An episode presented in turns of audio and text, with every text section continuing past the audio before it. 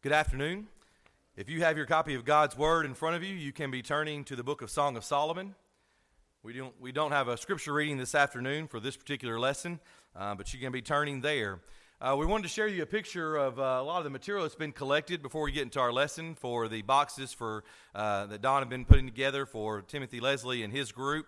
Uh, a lot of the materials that have been there, and we appreciate that. I know our library uh, may even had a little bit more out of that, but it's it's good, and, and we appreciate you taking part in that. We hope that that'll be encouragement uh, to those folks, and, and, they'll be able to get all that together. Uh, but we appreciate so much those who have taken part in that, and the good things that we can do uh, to continue to encourage uh, lots of folks around us. Um, as we get into our lesson tonight or this afternoon, I appreciate we made mention last week of uh, how tough it is. we've had trouble in the afternoons to you know stay awake with full full stomachs. I forgot to mention that Jenny uh, Smith offered to do some calisthenics lessons for anybody, exercise class. Anybody wanted to do that? Uh, I've got my water up here. I thought I was going to tell you I've got sun drop in it, so you know that's my my answer here. We talked about everybody having coffee, uh, but we're all doing the best we can. And uh, I've, I've, got with Jeff. We'll try to keep it a little bit cooler, maybe, but we appreciate uh, your good attention and, and the opportunity we have to encourage ourselves with one more lesson. I appreciate Charles uh, picking those songs. As he said, uh, this is certainly a, uh, a tough uh, book to think about. There's not a lot of choices, but certainly when we're going to come full circle as he's talking about uh, singing songs that deal with love, and that will basically be where we will end our lesson because that's kind of one of the main theme themes of the book, and we'll get there in just a moment.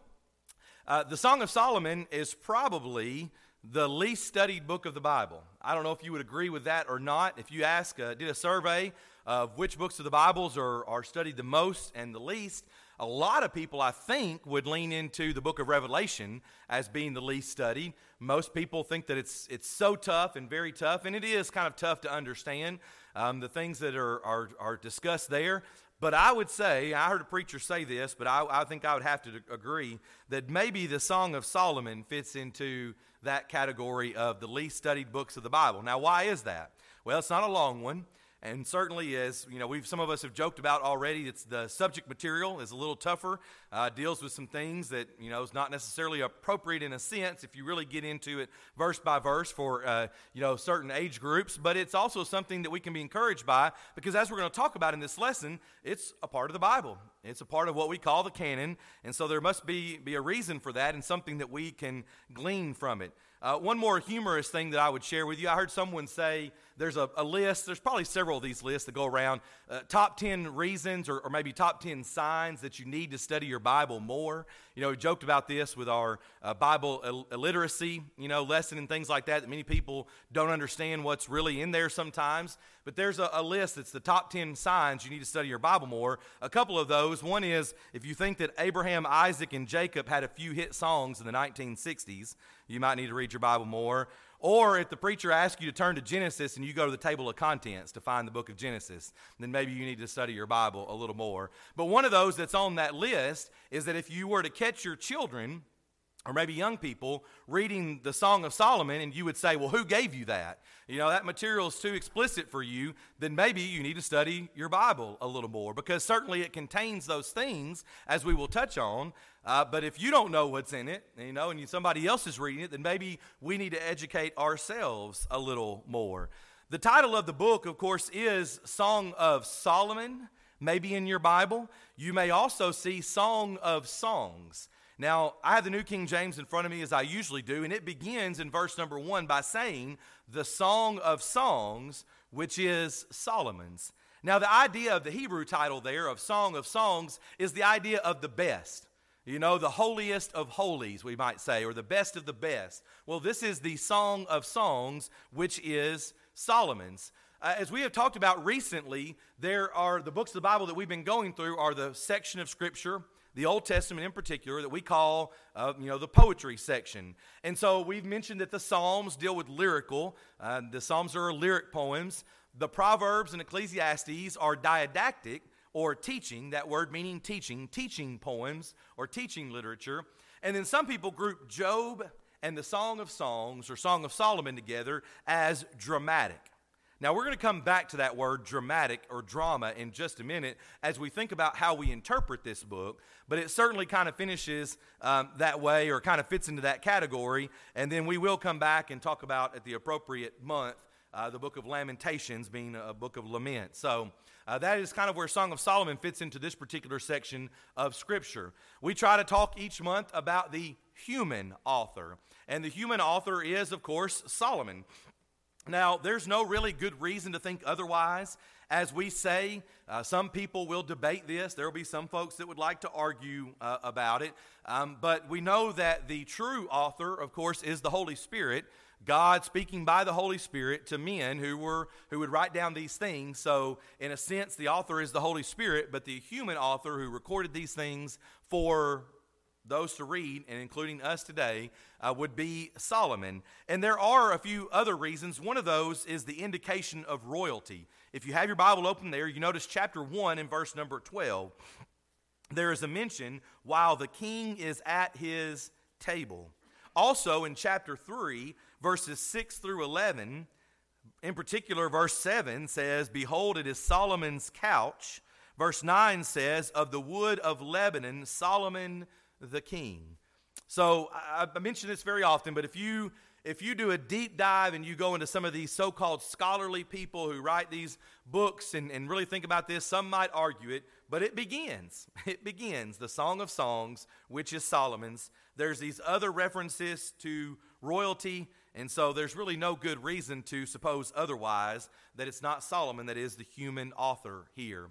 The date the date is unknown. If you're jotting down notes and you like to usually make some extra notes with what we say, you can put it's maybe around 960 BC, 960 BC, but uh, it's, it's unknown. One reason to give it the date of 960 BC is because many people suppose that it was likely during the early years of Solomon's life. Well, why is that? Well, let's talk about it. We talked about it last month, actually, with the book of Ecclesiastes. But you remember that some people put into categories or into grouping these three. Number one, the Song of Solomon would be in his early life. Well, why is that? Well, because it's written from a youthful, almost a zest for life. Of course, the physical nature of the marriage relationship being discussed, that might mean he, it's early in his life and he's writing about those things. So, number one, Song of Solomon. Number two, he wrote Proverbs. Proverbs is the book of advice, right? It's an older person writing to a young man. He says several times in the book of Proverbs, Listen, listen, my son. Well, who says that? A person who's in their middle age or even a little bit older age, writing to young people. So maybe he wrote Song of Solomon and then Proverbs and then Ecclesiastes because, as we talked about a month ago, Ecclesiastes is the book that seems to say, Hey, I've made some mistakes. You know, it's a person saying, I've messed up at times, learn from me. The idea that life is, is folly, uh, you know, that, that life is just something that comes and it goes. And that's a person who is certainly advanced in years and has learned those hard lessons. And so the date is totally, uh, maybe, you know, completely unknown, but we can guess maybe around 960 uh, BC. And the message, the message, we might say in one sense, is the beauty of wedded love which is the gift of God, the beauty of wedded love, as this book is described. And again, depending on the version you have, some of you are hopefully open to it, but you may see headings. It's almost like there are, you know, descriptions of who is speaking. If you sat down and you tried to read the Song of Solomon without some of those, it would be really tough. But it makes sense. Now, certainly those are not inspired, but it makes sense as you look through. Mine in particular says the Shulamite. It talks about the beloved and these people who are kind of speaking back and forth. But certainly we understand the message is one of wedded love. And so, with that, let's talk about a few key words. And they all sort of run together. I'll go ahead and put them all up there. But beloved is mentioned around 33 times. The word beloved is used. The word love is used some 18 times. And the last one being 15 times, I put beauty on the screen for the sake of space, but, but also beautiful, beauty or beautiful, some forms of that are all used here uh, in different ways to describe this idea of the gift of God and wedded love. Now, the question that sometimes comes up is does it belong? Does it belong in the canon, in the Bible? Why is it in there? And, and that's something that, that we'll have to, to talk a little bit about in just a moment, but it's something you can think about a little further. One of the questions that sometimes comes up to, to people ask to say, does it belong? Is some people would say, is it too sensual? Is the words and the message and what's said sometimes in the verses too sensual? Now, there's a need for tact and there's a need for being appropriate, and that's certainly my goal through this lesson is to try to strike that balance. But certainly, we know that this physical relationship between two married people is a gift from God. It is something that is to be enjoyed within God's the boundaries that God has set forth. I wanted to share a, a couple of quotes with you. Uh, they're a little long. I'll read them if you can make it out on the screen and read it. That that's great too. Uh, the first one comes from Wayne Jackson. And it says this about the idea is it too sensual? It says the purpose of this inspired poem appears to be a commendation of married love. It extols the bliss of genuine love after the divine order. Sexuality is a dominant theme, but there is nothing base in this, for sex is not an invention of Satan. Rather, it was ordained of God for the pleasure and happiness of humanity within the confines of the marriage relationship. How tragic that this heavenly gift has been so perverted across the centuries in such a variety of ways. And that's a discussion by Wayne Jackson. I love to reference him in the Christian Courier website. Um, but this discussion that, you know, if we want to be honest, then these things are perfectly fine and ordained by God in a particular way. But yet we can treat it the opposite of that, which is it's something that's dirty, for lack of a better phrase, something that we shouldn't talk about, that should be avoided. One other one from David Hester says reluctance to study the book reflects perhaps more on our society's skewed and perverted image of sexuality than on God's inspired word. And that's written by David Hester, who currently works down at Faulkner and an introduction to the Song of Solomon. It really has a timeless application. The book establishes marriage as the, one of the bedrocks of society. And we could go around this room and probably we could give a whole, uh, a whole host of ideas of what's wrong with our country, right? What's wrong with our world? How did we get here? Things seem to be so great in some ways. Now things seem to be so awful. And really, of course, I'm being a little facetious. The truth is kind of in between that. It's not always been great, and it's not all awful. But yes, there are certainly problems. And these two quotes kind of hit at it. We have taken marriage and we have taken the family, even as we started discussing on Wednesday night in our Bible class, there is such a, a skewed idea, concept of what a family should be. And because of that, then it transfers over into what we think about the church and what we think about sexuality and lots of other things. And so it causes a problem. This book establishes marriage and the marriage relationship as one of the bedrocks of society. Marriage, as God would have it, is a gift. It's a taste of heaven on earth when we think about how great a marriage can be. And so we need to think about that when it comes to this discussion of this book as well. Uh, Brother Wayne Jackson also gives a brief outline. Uh, there's not a lot to it. I mean, you can jot it down if you'd like to, uh, but it's kind of like a, centered around a marriage. The first step or the first uh, part sometimes is the courtship. Chapter 1 and verse 1, going through chapter 3 and verse number 5. So you've got a courtship between two people, a man and a woman. Secondly, you have a wedding beginning in chapter 3 and verse number 6 and going through chapter 5 and verse number 1. It really is a, a short book, but there is then this idea of a wedding. Then, just as is natural with the course of a wedding, the, the courtship, the wedding, after the wedding, there is the maturing in marriage. Chapter 5 and verse 2, almost through the end of the book, almost totally through the end of it. But this deals with difficulties, right? I mean, that comes with it. You see, I, I was kind of laughing. Maturing in marriage sounds like this great ideal situation, right? We all mature in marriage together. Well, most of you know, and most of us can speak to the fact it doesn't always sound that beautiful and that easy because there are difficulties. But if you read chapters 5 through the first part of chapter 8, you will notice there are some difficulties there as well. But going through the difficulties helps us mature. It's about the, it's even a parallel with the idea of our young people. You know, our young folks sit up here on the front rows and we, we want to protect them. We want to make sure things are good for them. But we also know, in some aspect, it helps to go through trials, right? When you get knocked down, you learn to get back up. You learn that sometimes life is tough and you just got to figure it out. And some people go into marriage thinking it's going to be great and we'll mature and grow old together and things will be wonderful. And hopefully they are in a sense.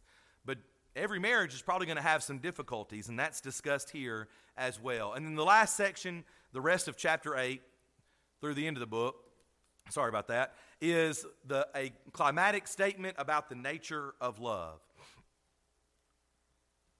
Excuse me, a statement about the nature of love and how wonderful love can be. And as uh, Charles mentioned it, and I said at the beginning, we'll come back around to that uh, in just a few moments as we think about some, some firm application for us. But I, when you think about an outline, that was one by Wayne Jackson there, and that's just about the best way to kind of break it down. Now, before we, we get to some of the application, I do want to give you and share with you one of the questions that often comes up about whether or not it belongs in the Bible is how you interpret the book. And there are five different ways you can interpret it. I only gave you one if you have your bulletin in front of you in your outline. I gave you what I think to be and what others think to be the best one, the best way. I'm going to give you four others, and we'll have a brief discussion uh, but then we'll get to the last one there, which should be the one I believe in your outline. Uh, the first way you can interpret it is allegorical. And this holds the book to be an extended metaphor. Uh, and so it's the idea that it's not an actual account. many of you are familiar with the idea of allegories, um, you know, something being allegorical. So it's not a historical account, it's not real, it didn't really happen, happen but it's simply a teaching device. And so it, it's about God's dealings with Israel, or it's about Jesus' relationship with the church. And here's the point, real briefly. Some people, you may have heard lessons before in the Song of Solomon, and some preachers will get up and they'll just say, well, this is about Jesus and the church. Okay, maybe. I mean, we can kind of talk about that, but maybe there's a little more to it, and it's kind of hard just to take that large, large, very high overview of it. The problem with this, with it being allegorical, is it kind of stretches the text. And let me, let me be clear, try to explain this why. Think about it it almost borders on inappropriate with the idea of the physical relationship, right? We're not trying to be inappropriate, but there's so much discussion on the sexual and physical relationship between a husband and wife. If it's simply Jesus in the church, I mean, the New Testament, Paul mentions that the church is the bride of Christ, but that's as far as it goes, right? It doesn't get into that physical uh, relationship, that emphasis. And so it kind of strains the text to just say, well, it's an allegory. Not only that, but that's not mentioned anywhere in the New Testament right? It's not applied to the church. And, and wouldn't somebody kind of have mentioned that if that's primarily its purpose? And so there's no indication at all that it's allegorical uh, when we think about that. Secondly, and kind of connected to that, there's the idea of it being uh, a part of typology. Now, some of you are familiar with this when things of the Old Testament, some people we talk about Adam and Jesus, and it being and Adam being a type in a sense, and these kinds of things. And so uh, the, this is different from the first in that it acknowledges that it's historical, that it really happened, but it views it as an account, as the account as a type of pattern, if you will, of the Bible. Now, what's the other parallel that we would make here? And that's the book of Hosea, right? Hosea. When we think about it, the idea of Hosea and Gomer and their relationship, and you know it says that gomer was uh, you know cheated on hosea and so you know that, that's kind of an idea here it's, it shows the way that the children of Israel cheated on God in a sense. But the problem with that is Hosea spells it out, right? I mean, Hosea says this is what it is. This relationship between Hosea and Gomer is like God and the children of Israel. Well, that's not found in the book of the Song of Solomon. And so it's kind of the same problem here. Not only that, but the, the Jews, the Jewish community was really divided on this. I mean, they would fuss about it and argue and just, you know, well, who does the woman represent then? If it's a typology, who does the woman mean? And who's the man? And there's these other characters. What does that represent? And so you kind of go from there. And so, you know, typology could be one thing, but let's go a little further. Third, we might say, is drama or dramatic. Boy, I went way far ahead, right? Jumped like 45 slides. There's not that many left. Don't worry, not that many left. I'll let Brian get me back there. But the third is going to be drama. If you're making your notes there and adding to it, it's drama. And some of you are familiar with the name Origen. Origen, O R I G E N. Origen was a church father, a church historian who wrote around 250 AD. And in 250 AD, so let's go forward after death, right? We say 250 after Christ has died. Origen is the first one to explain or say that it has to do with drama. And so, you know, it kind of views it as something that should be sung or something that should be acted but there's some problems there because, uh, you know, the elements of a drama is that there are beginning and there's a middle, there's an end, there are characters, there's information for the director. And, you know, it's just kind of, you have to change the text to make it fit a, dr- a drama or a dramatic reading. And here's the other thing drama as a style of writing is completely foreign to Hebrew literature. I mean, there's different types of Hebrew literature, but there's nowhere that there's other drama that is mentioned. Now, I use that word with Job, and we might just simply say it's a telling of a real thing as drama, uh, but I don't know that drama necessarily fits it either. The fourth is literal. Before we get to our last one, literal, and literal is going to kind of touch on the last one. They're going to kind of connect together. This views the book as it appears to be on the surface. It's a story about two young lovers and their feelings and their desires for each other. This takes care of some of the other problems. That means there's no allegories. We don't have to determine who describes who or what describes what. Uh, it doesn't have to. We don't have to rework the text to fit the drama. It doesn't leave a person searching for explanations of some of the more, uh, you know, physical type of descriptions that are used there in the relationship. But the problem with the literal is then why is it in the Bible? Why is it in the Bible? What value does it have? Does God just say, hey, here's the story. I'm going to tell you a story. There you have it. I'm done. That's what literal would be, is that's all that it is. And so what's the purpose of it? Well, that brings us to our last one, which is connected with it. And we've already used this word once, but didactic, moral. And this is, by the way, this is by our brother Denny Petrillo, who writes, or who's a part of the Bear Valley uh, School of, of Preaching out in Colorado. He did this as a part of World Video Bible School, and this was the way that he described it as being the best interpretation. It's similar to the literal, real people, a real account, but it's written to teach, didactic, meaning teach, certain moral principles. Didactic moral. That could explain why it was read every time that the Passover was celebrated.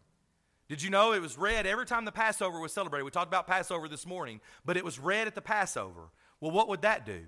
Well, most women would be present.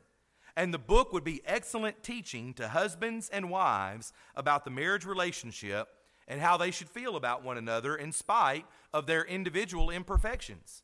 Right? Let's call everybody together. Hey, men, hey, women, guess what? Neither one of you are perfect.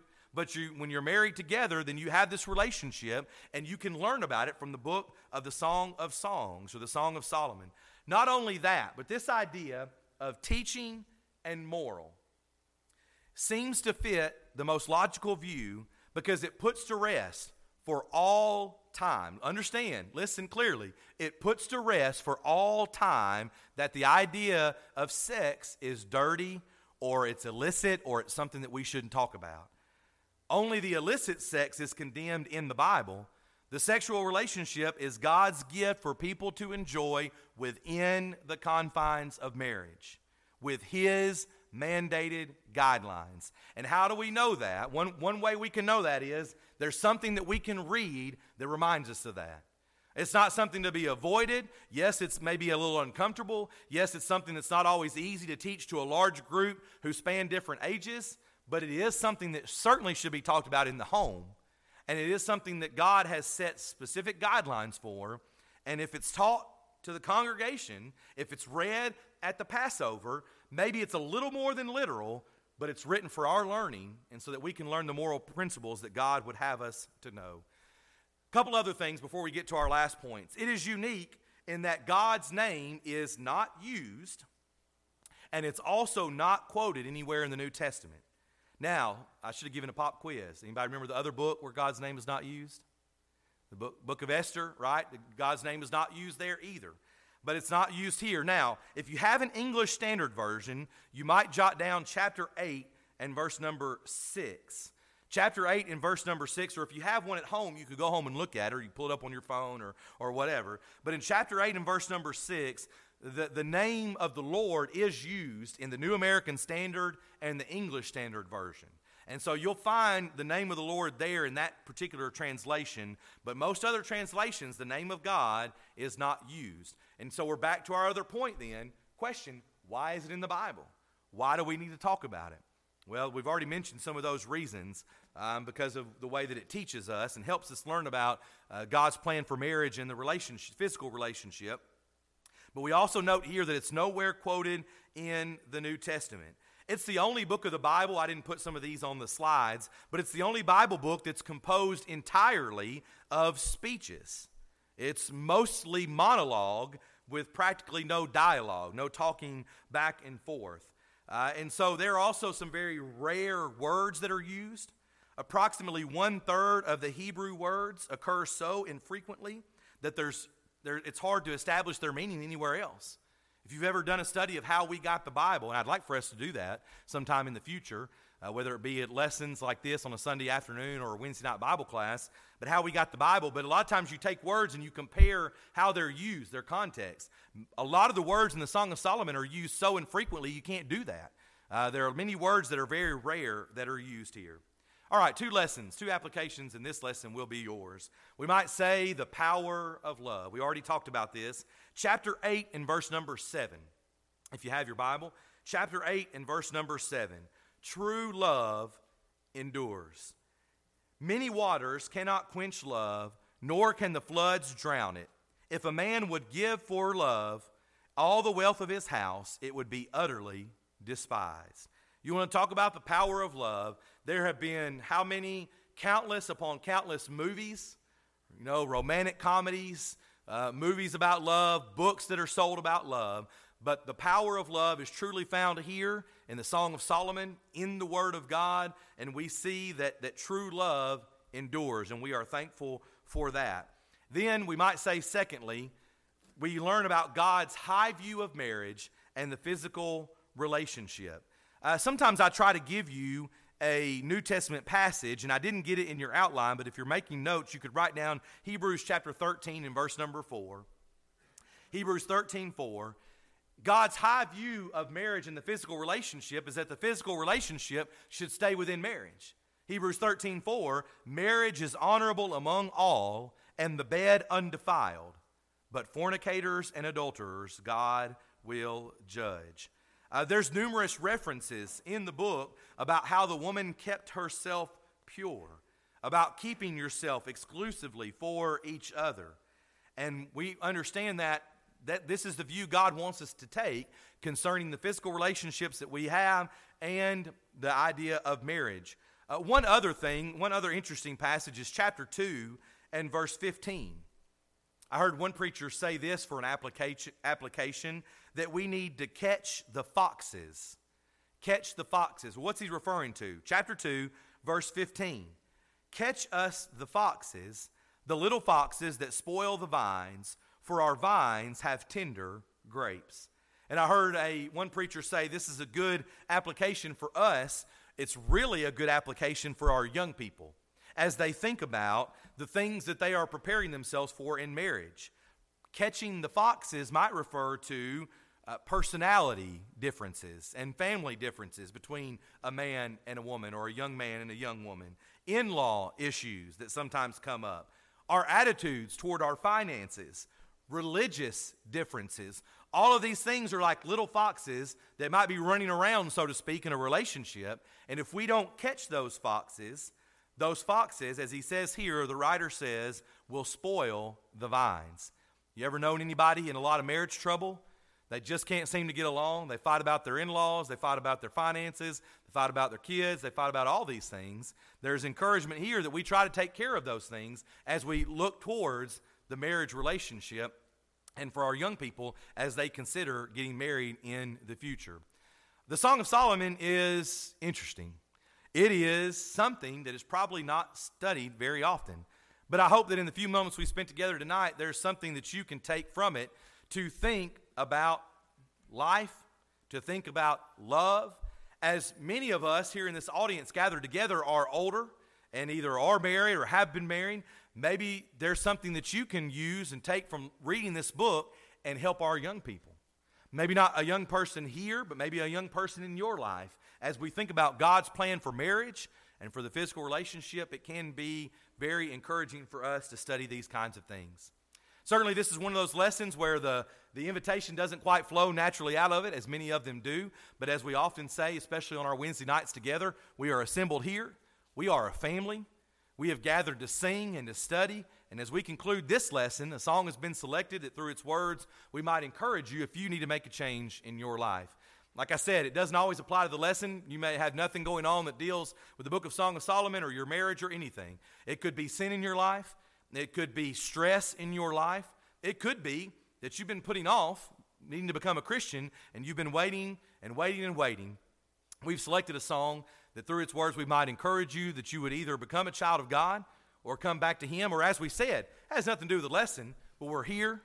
We want to encourage one another, and we'd love to encourage you now to come back to Him, even now as we stand and as we sing.